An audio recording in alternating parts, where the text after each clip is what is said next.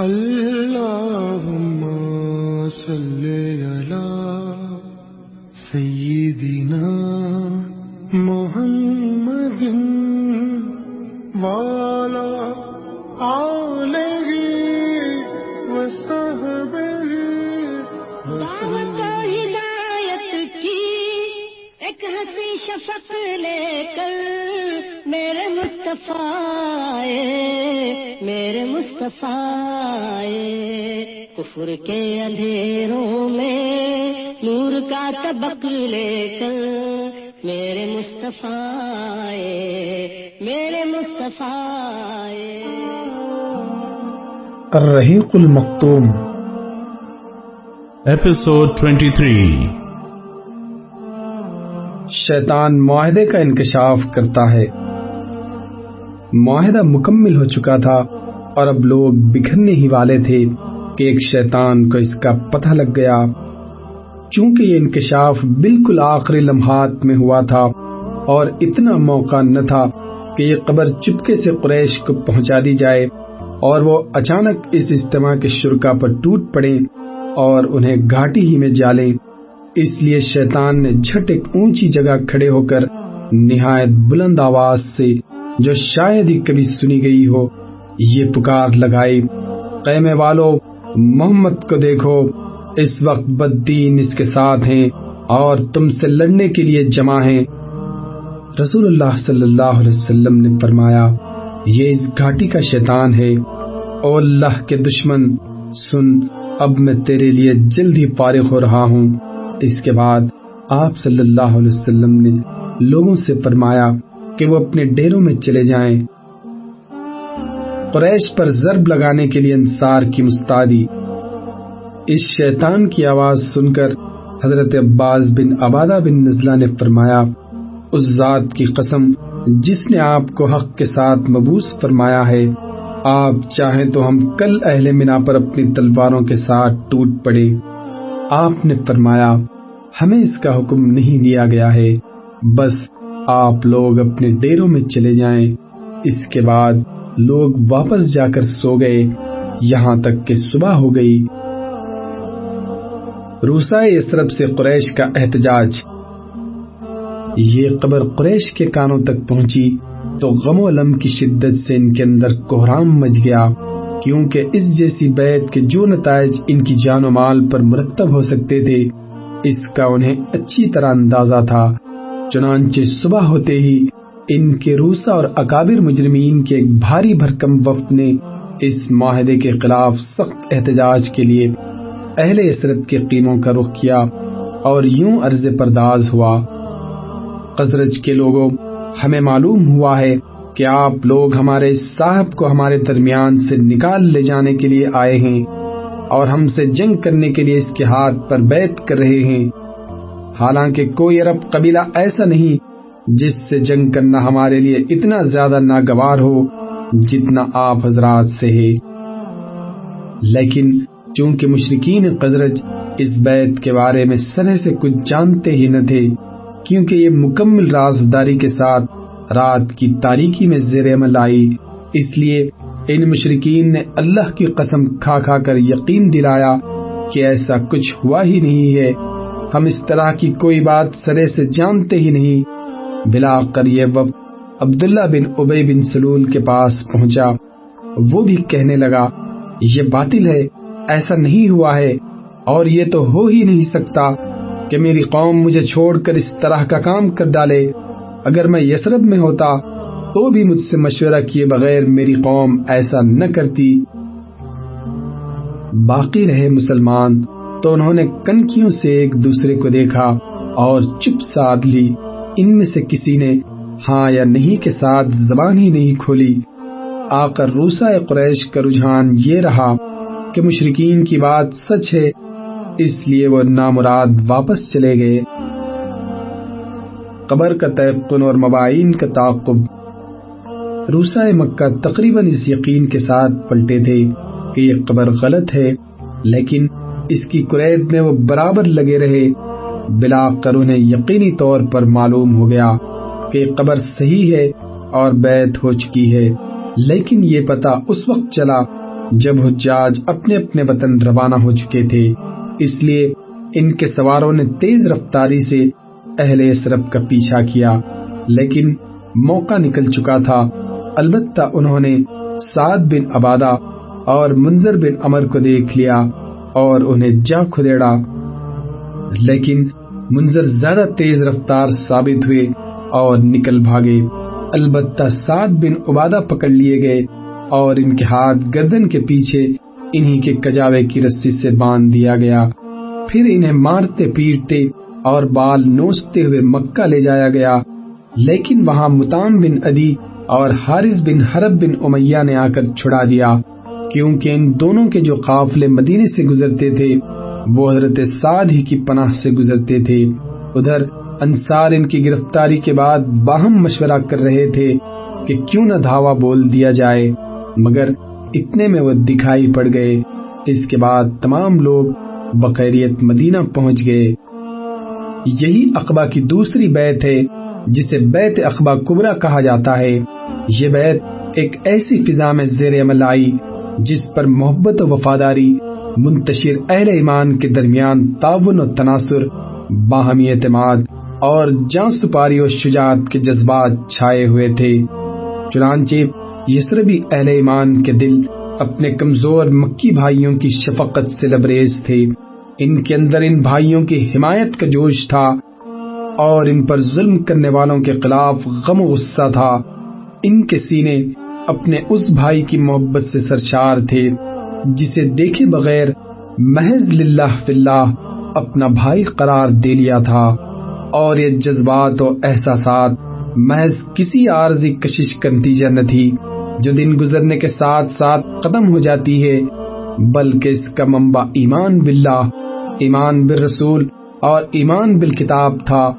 یعنی وہ ایمان جو ظلم و ادوان کی کسی بڑی سی بڑی قوت کے سامنے سب نگو نہیں ہوتا، وہ ایمان کے جب اس کی باد بہاری چلتی ہے، تو عقیدہ و عمل میں عجائبات کا ظہور ہوتا ہے۔ اسی ایمان کی بدولت مسلمانوں نے صفحات زمانہ پر ایسے ایسے کارنامے ثبت کیے اور ایسے ایسے آثار و نشانات چھوڑے کہ ان کی نظیر سے ماضی و حاضر قالی ہیں اور غالباً مستقبل بھی قالی ہی رہے گا۔ ہجرت کے ہراول دستے جب دوسری بیت اقبا مکمل ہو گئی، اسلام کفر جہالت کے لقدق صحرا میں اپنے ایک وطن کی بنیاد رکھنے میں کامیاب ہو گیا اور یہ سب سے اہم کامیابی تھی جو اسلام نے اپنی دعوت کے آغاز سے اب تک حاصل کی تھی۔ تو رسول اللہ صلی اللہ علیہ وسلم نے مسلمانوں کو اجازت مرحمت فرمائی کہ وہ اپنے وطن کی طرف ہجرت کر جائیں۔ ہجرت کے معنی یہ تھے کہ سارے مفادات تج کر اور مال کی قربانی دے کر محض جان بچا لی جائے اور وہ بھی یہ سمجھتے ہوئے کہ یہ جان بھی قطرے کی زد میں ہے ابتدائے راہ سے انتہائی راہ تک کہیں بھی ہلاک کی جا سکتی ہے۔ پھر سفر ایک مبہم مستقبل کی طرف ہے۔ معلوم نہیں آگے چل کر ابھی کون کون سے مسائب اور غم و علم رونما ہوں گے۔ مسلمانوں نے یہ سب کچھ جانتے ہوئے ہجرت کی ابتدا کر دی۔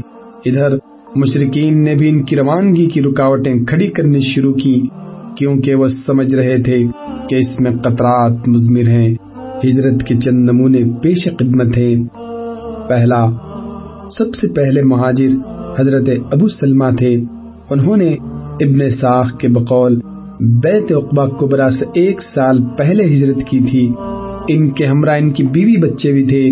جب انہوں نے روانہ ہونا چاہا تو ان کے سسرال والوں نے کہا، یہ رہی آپ کی جان، اس کے متعلق تو آپ ہم پر غالب آ گئے، لیکن یہ بتائیے کہ یہ ہمارے گھر کی لڑکی آخر کس بنا پر ہم آپ کو چھوڑ دیں؟ کیا آپ اسے شہر شہر گھماتے پھریں؟ چنانچہ انہوں نے ان سے ان کی بیوی چھین لی۔ اس پر ابو سلمہ کے گھر والوں کو تاؤ آ گیا۔ اور انہوں نے کہا کہ جب تم لوگوں نے اس عورت کو ہمارے آدمی سے چھین لیا، تو ہم اپنا بیٹا اس عورت کے پاس نہیں رہنے دے سکتے۔ چنانچہ دونوں فریق نے اس بچے کو اپنی اپنی طرف کھینچا، جس سے اس کا ہاتھ اکھڑ گیا اور ابو سلمہ کے گھر والے اس کو اپنے پاس لے گئے۔ خلاصہ یہ کہ ابو سلمہ نے تنہا مدینے کا سفر کیا۔ اس کے بعد حضرت ام سلمہ کا حال یہ تھا کہ وہ اپنے شوہر کی روانگی اور اپنے بچے سے محرومی کے بعد روزانہ صبح صبح اب تاہ پہنچ جاتی، جہاں یہ ماجرا پیش آیا تھا اور شام تک روتی رہتی۔ اسی حالت میں ایک سال گزر گیا۔ بلا کر ان کے گھرانے کے کسی آدمی کو ترس آ گیا اور اس نے کہا کہ اس بیچاری کو جانے کیوں نہیں دیتے؟ اسے قوم اس کے شوہر اور بیٹے سے جدا کر رکھا ہے۔ اس پر ام سلمہ سے ان کے گھر والوں نے کہا کہ اگر تم چاہو تو اپنے شوہر کے پاس چلی جاؤ۔ حضرت ام سلمہ نے بیٹے کو اس کے ددیال والوں سے واپس لیا اور مدینہ چل پڑی۔ اللہ اکبر، کوئی پانچ سو کلو میٹر کی مسافت کا سفر اور ساتھ میں اللہ کی کوئی مخلوق نہیں۔ جب تنین پہنچی تو عثمان بن ابی طلحہ مل گیا۔ اسے حالات کی تفصیل معلوم ہوئی تو مشایت کرتا ہوا مدینہ پہنچانے لے گیا اور جب قبا کی آبادی نظر آئی تو بولا، تمہارا شوہر اسی بستی میں ہے، اسی میں چلی جاؤ، اللہ برکت دے۔ اس کے بعد وہ مکہ پلٹ آیا۔ دوسرا، حضرت سہیب نے جب ہجرت کا ارادہ کیا تو ان سے کفار قریش نے کہا، تم ہمارے پاس آئے تھے تو حقیر و فقیر تھے، لیکن یہاں آ کر تمہارا مال بہت زیادہ ہو گیا اور تم بہت آگے پہنچ گئے۔ اب تم چاہتے ہو کہ اپنی جان اور اپنا مال دونوں لے کر چل دو، تو واللہ ایسا نہیں ہو سکتا۔ حضرت سہیب نے کہا اچھا یہ بتاؤ کہ اگر میں اپنا مال چھوڑ دوں، تو تم میری راہ چھوڑ دو گے؟ انہوں نے کہا ہاں۔ حضرت سہیب نے کہا اچھا تو پھر ٹھیک ہے۔ چلو، میرا مال تمہارے حوالے۔ رسول اللہ صلی اللہ علیہ وسلم کو اس کا علم ہوا۔ تو آپ نے فرمایا، سہیب نے نفع اٹھایا۔ تیسرا، حضرت عمر بن خطاب، عیاش بن ابی ربیہ اور حشام بن آس بن وائل نے آپس میں طے کیا کہ فلاں جگہ صبح صبح اکٹھے ہو کر وہیں سے مدینے کو ہجرت کی جائے گی۔ حضرت عمر اور عیاش تو وقت مقررہ پر آ گئے، لیکن حشام کو قید کر لیا گیا۔ پھر جب یہ دونوں حضرات مدینہ پہنچ کر قبا میں اتر چکے تو عیاش کے پاس ابو جہل اور اس کا بھائی حارث پہنچے۔ تینوں کی ماں ایک تھی۔ ان دونوں نے عیاش سے کہا، تمہاری ماں نے نظر مانی ہے کہ جب تک وہ تمہیں دیکھ نہ لے گی، سر میں کنگھی نہ کرے گی اور دھوپ چھوڑ کر سائے میں نہ آئے گی۔ یہ سن کر عیاش کو اپنی ماں پر ترس آ گیا۔ حضرت عمر نے کیفیت دیکھ کر عیاش سے کہا، عیاش، دیکھو اللہ کی قسم یہ لوگ تم کو محض تمہارے دین سے فتنے میں ڈالنا چاہتے ہیں۔ لہذا ان سے ہوشیار رہو۔ اللہ کی قسم، اگر تمہاری ماں کو جو نے اذیت پہنچائی تو کنگھی کر لے گی اور اسے مکہ کی ذرا کڑی دھوپ لگی تو وہ سائے میں چلی جائے گی۔ مگر عیاش نہ مانے۔ انہوں نے اپنی ماں کی قسم پوری کرنے کے لیے ان دونوں کے ہمراہ نکلنے کا فیصلہ کر لیا۔ حضرت عمر نے کہا اچھا جب یہی کرنے پر آمادہ ہو، تو میری اونٹنی لے لو۔ یہ بڑی عمدہ اور تیز روح ہے۔ اس کی پیٹ نہ چھوڑنا اور لوگوں کی طرف سے کوئی مشکوک حرکت ہو، تو نکل بھاگنا۔ عیاش اونٹنی پر سوار ان دونوں کے ہمراہ نکل پڑے۔ راستے میں ایک جگہ ابو جہل نے کہا، بھائی، میرا یہ اونٹ تو بڑا سخت نکلا۔ کیوں نہ تم مجھے بھی اپنی اس اونٹنی پر پیچھے بٹھا لو؟ عیاش نے کہا، ٹھیک ہے اور اس کے بعد اونٹنی بٹھا دی۔ ان دونوں نے بھی اپنی اپنی سواریاں بٹھائیں تاکہ ابو جہل عیاش کی اونٹنی پر پلٹ آئے۔ لیکن جب تینوں زمین پر آ گئے تو یہ دونوں اچانک عیاش پر ٹوٹ پڑے اور انہیں رسی سے جکڑ کر باندھ لیا اور اسی بندھی ہوئی حالت میں دن کے وقت مکہ لائے اور کہا کہ اے اہل مکہ، اپنے بے وقوفوں کے ساتھ ایسا ہی کرو۔ جیسا ہم نے اپنے اس بے وقوف کے ساتھ کیا ہے۔ آزمین ہجرت کا علم ہو جانے کی صورت میں ان کے ساتھ مشرقین جو سلوک کرتے تھے، اس کے یہ تین نمونے ہیں، لیکن ان سب کے باوجود لوگ آگے پیچھے پے در پہ نکلتے ہی رہے۔ چنانچہ بیت اقبا کبرا کے صرف دو ماہ چند دن بعد مکے میں رسول اللہ صلی اللہ علیہ وسلم حضرت ابو بکر اور حضرت علی کے علاوہ ایک بھی مسلمان باقی نہ رہا۔ یہ دونوں حضرات رسول اللہ صلی اللہ علیہ وسلم کے حسب ارشاد رکی ہوئے تھے۔ البتہ کچھ ایسے مسلمان ضرور رہ گئے تھے جنہیں مشرقین نے زبردستی روک رکھا تھا۔ رسول اللہ صلی اللہ علیہ وسلم بھی اپنا ساز و سامان تیار کر کے روانگی کے لیے حکم خداوندی کا انتظار کر رہے تھے۔ حضرت ابو بکر کا رخت سفر بھی بندھا ہوا تھا۔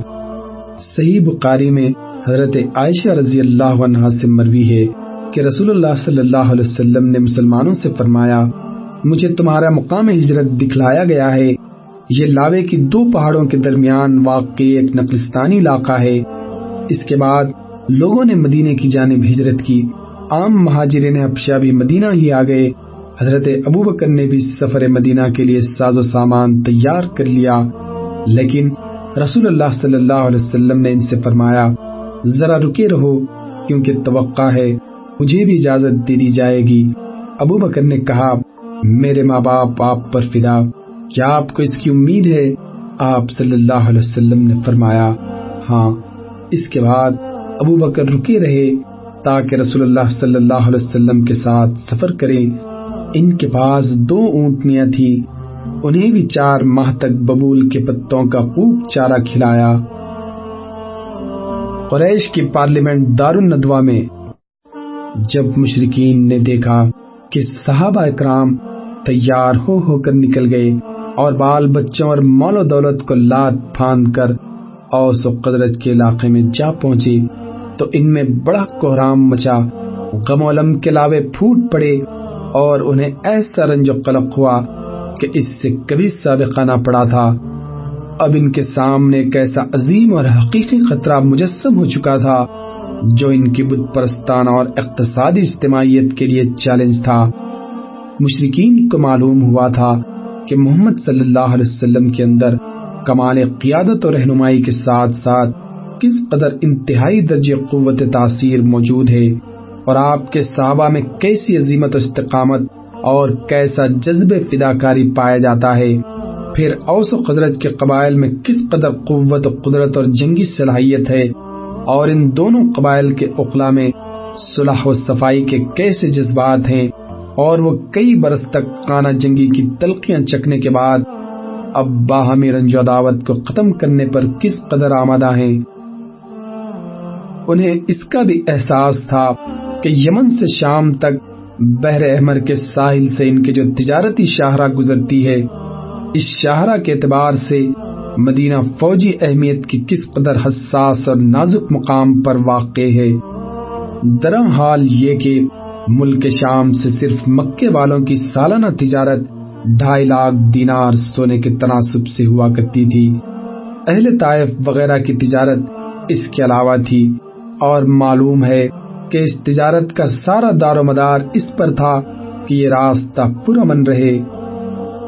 ان تفصیلات سے بخوبی اندازہ ہو سکتا ہے کہ یسرب میں اسلامی دعوت کی جڑ پکڑنے اور اہل مکہ کے خلاف اہل یسرب کے سفارہ ہونے کی صورت میں مکے والوں کے لیے کتنے خطرات تھے۔ چونکہ مشرقین کو اس گمبھیر خطرے کا پورا پورا احساس تھا، جو ان کے وجود کے لیے چیلنج بن رہا تھا۔ اس لیے انہوں نے اس قطرے کا کامیاب ترین علاج سوچنا شروع کیا۔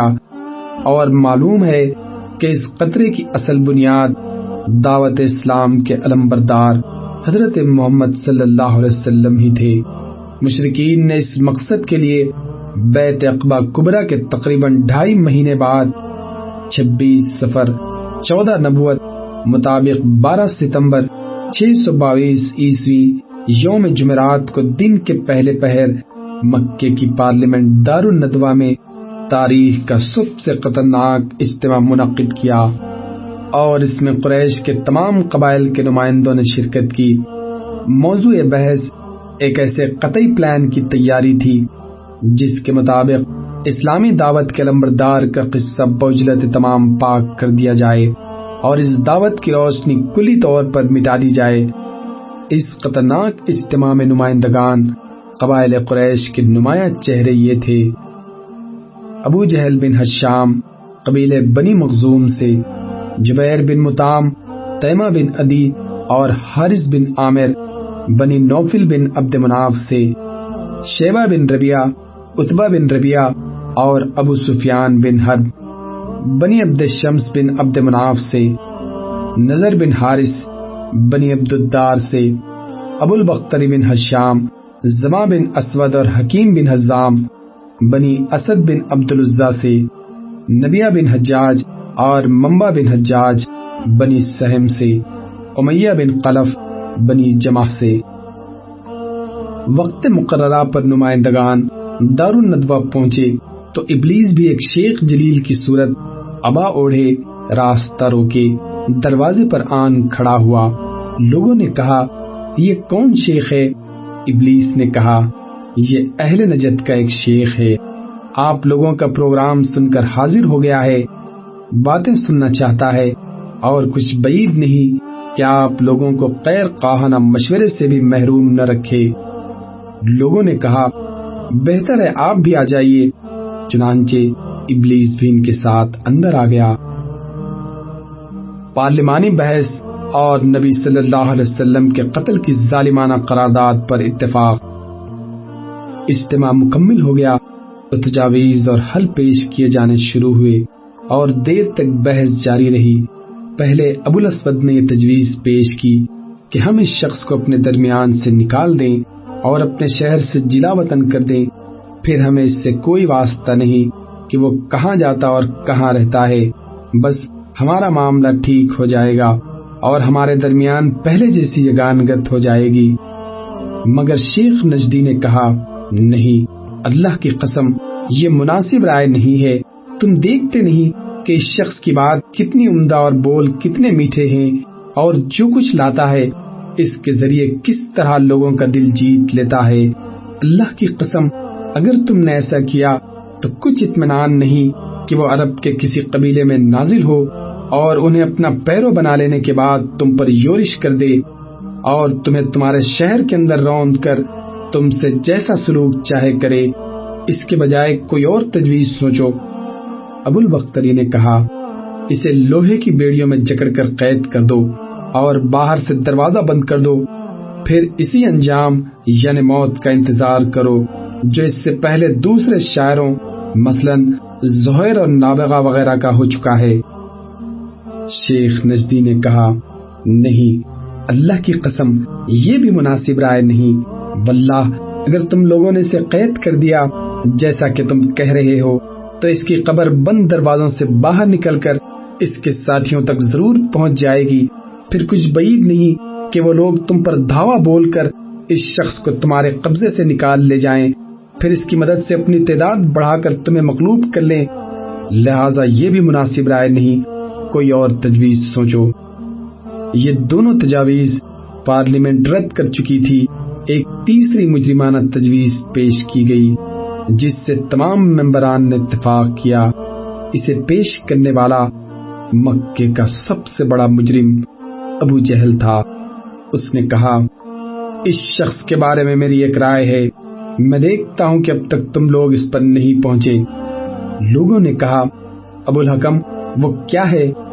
ابو جہل نے کہا، میری رائے یہ ہے کہ ہم ہر ہر قبیلے سے ایک مضبوط صاحب نصب پر بانکا جوان منتخب کر لیں۔ پھر ہر ایک کو تیز تلوار دیں۔ اس کے بعد سب کے سب اس شخص کا رخ کریں اور اس طرح ایک بار کی تلوار مار کر قتل کر دیں جیسا ایک ہی آدمی نے تلوار ماری ہو۔ یوں ہمیں اس شخص سے راحت مل جائے گی۔ اور اس طرح قتل کرنے کا نتیجہ یہ ہوگا کہ اس شخص کا خون سارے قبائل میں بکھر جائے گا اور بنو عبد مناف سارے قبیلوں سے جنگ نہ کر سکیں گے۔ لہذا دیت لینے پر راضی ہو جائیں گے اور ہم دیت ادا کر دیں گے۔